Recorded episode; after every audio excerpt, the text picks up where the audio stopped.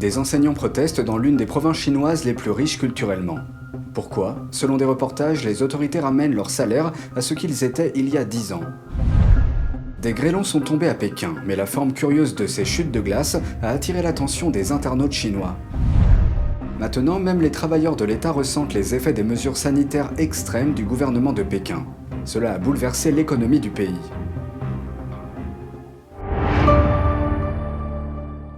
Bienvenue dans Regard sur la Chine. Les enseignants d'une ville du nord de la Chine protestent contre une réduction importante des salaires. Regardez.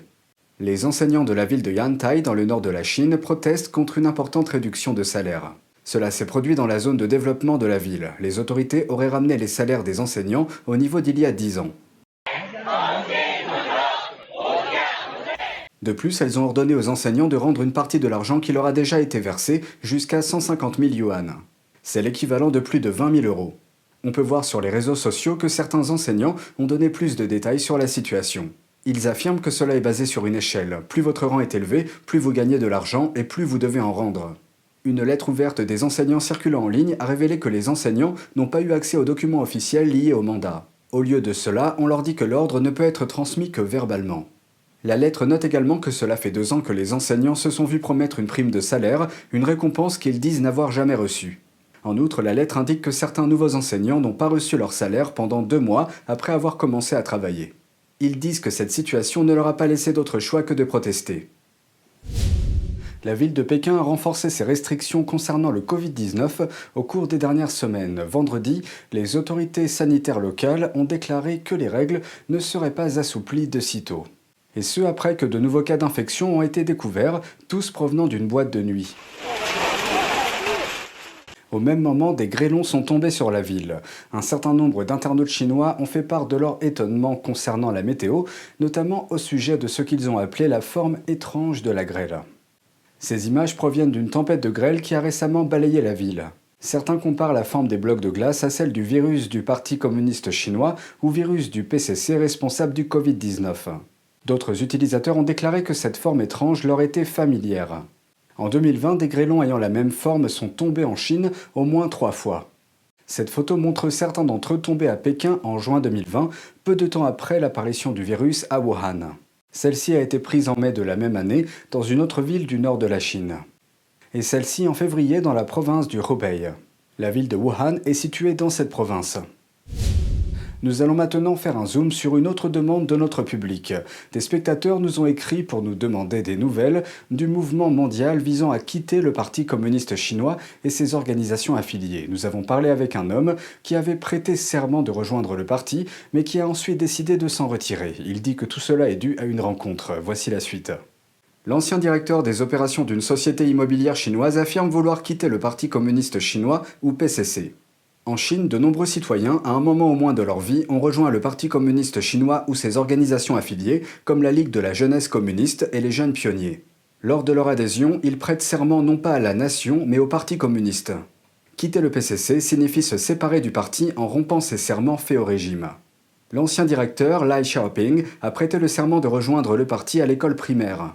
Le professeur a demandé à toute la classe de porter des écharpes rouges et de prêter le serment de faire partie de l'organisation communiste. Alors pourquoi a-t-il décidé de quitter le Parti communiste? Lai a déclaré que le changement s'est produit après une rencontre surprise lors d'un voyage à l'étranger. Là-bas, il a vu des pratiquants de Falun Gong faire des manifestations pacifiques au niveau des attractions touristiques locales. Cette rencontre a surpris Lai car il avait une impression négative des pratiquants de Falun Gong. En effet, l'État chinois fait circuler depuis des années une propagande négative contre cette pratique. Après être retourné en Chine, Lai a utilisé un logiciel spécial pour contourner le pare-feu de la censure du régime et examiner ce qui est réellement arrivé aux dissidents et aux pratiquants spirituels en Chine. Lai a découvert que le Falun Gong est simplement une pratique spirituelle ancrée dans la culture traditionnelle chinoise. Elle comporte cinq exercices de méditation et est guidée par les principes de vérité, compassion et tolérance. Il a également appris comment le Falun Gong est persécuté en Chine. Après que cette pratique a connu une immense popularité en Chine dans les années 90, le régime a lancé une campagne de persécution à l'échelle nationale. Des millions de personnes ont été détenues et torturées. Plus de 4000 personnes ont été tuées, mais on pense que cette estimation est bien plus élevée. Ils ont persécuté le Falun Gong dans tout le pays avec une telle brutalité. Nous avons toujours été des citoyens respectueux de la loi, suivant le gouvernement. Mais je ne m'attendais pas à ce que notre gouvernement soit si cruel, et qu'il ait fait tant de choses cruelles et inhumaines. C'est absolument inacceptable pour moi. Après cela, il est devenu déterminé à se retirer des jeunes pionniers, un groupe affilié au PCC. Maintenant, il appelle d'autres Chinois à quitter le Parti communiste et son organisation le plus rapidement possible. Les mesures de confinement de la Chine ont porté un coup énorme à l'économie du pays. Maintenant, même les travailleurs de l'État en ressentent les effets. Regardons cela. Les fonctionnaires chinois sont confrontés à une vague de réduction de salaire, même dans les régions les plus riches du pays. Des rumeurs circulent selon lesquelles les fonctionnaires de Shanghai verraient leur salaire réduit d'environ 40%. Travailler comme fonctionnaire est un rêve pour de nombreuses personnes en Chine, car ces postes sont censés apporter la sécurité de l'emploi. L'année dernière, le nombre de candidats a atteint un niveau record avec un nombre impressionnant de 61 personnes en lice pour un seul poste. Mais avec l'impact de la pandémie, la sécurité de l'emploi normalement liée à ces postes s'affaiblit. Un article récent circulant sur les réseaux sociaux chinois affirme que des régions comme le Jiangsu, le Zhejiang et Shanghai ont mis en place des bureaux de réduction des salaires. L'article indique que les fonctionnaires de Shanghai verront leur salaire réduit de 35 à plus de 40% en fonction de leur rang. Il ajoute que le taux de déduction est aligné aux recettes fiscales locales. Les entreprises privées étaient la principale source de financement local au cours des dernières décennies sous la tendance générale de Xi Jinping à revenir à l'économie monopolistique d'État de Mao, le secteur privé se réduit et la source de financement local se tarit, de sorte que ces fonctionnaires doivent maintenir l'existence de leur système en réduisant leur salaire. Les fonctionnaires des villes du sud de la province chinoise du Jiangsu sont confrontés à des problèmes similaires. Leur prime de fin d'année devrait diminuer de 30 à 40% Le Jiangsu se targue d'avoir le PIB par habitant le plus élevé de toutes les provinces chinoises.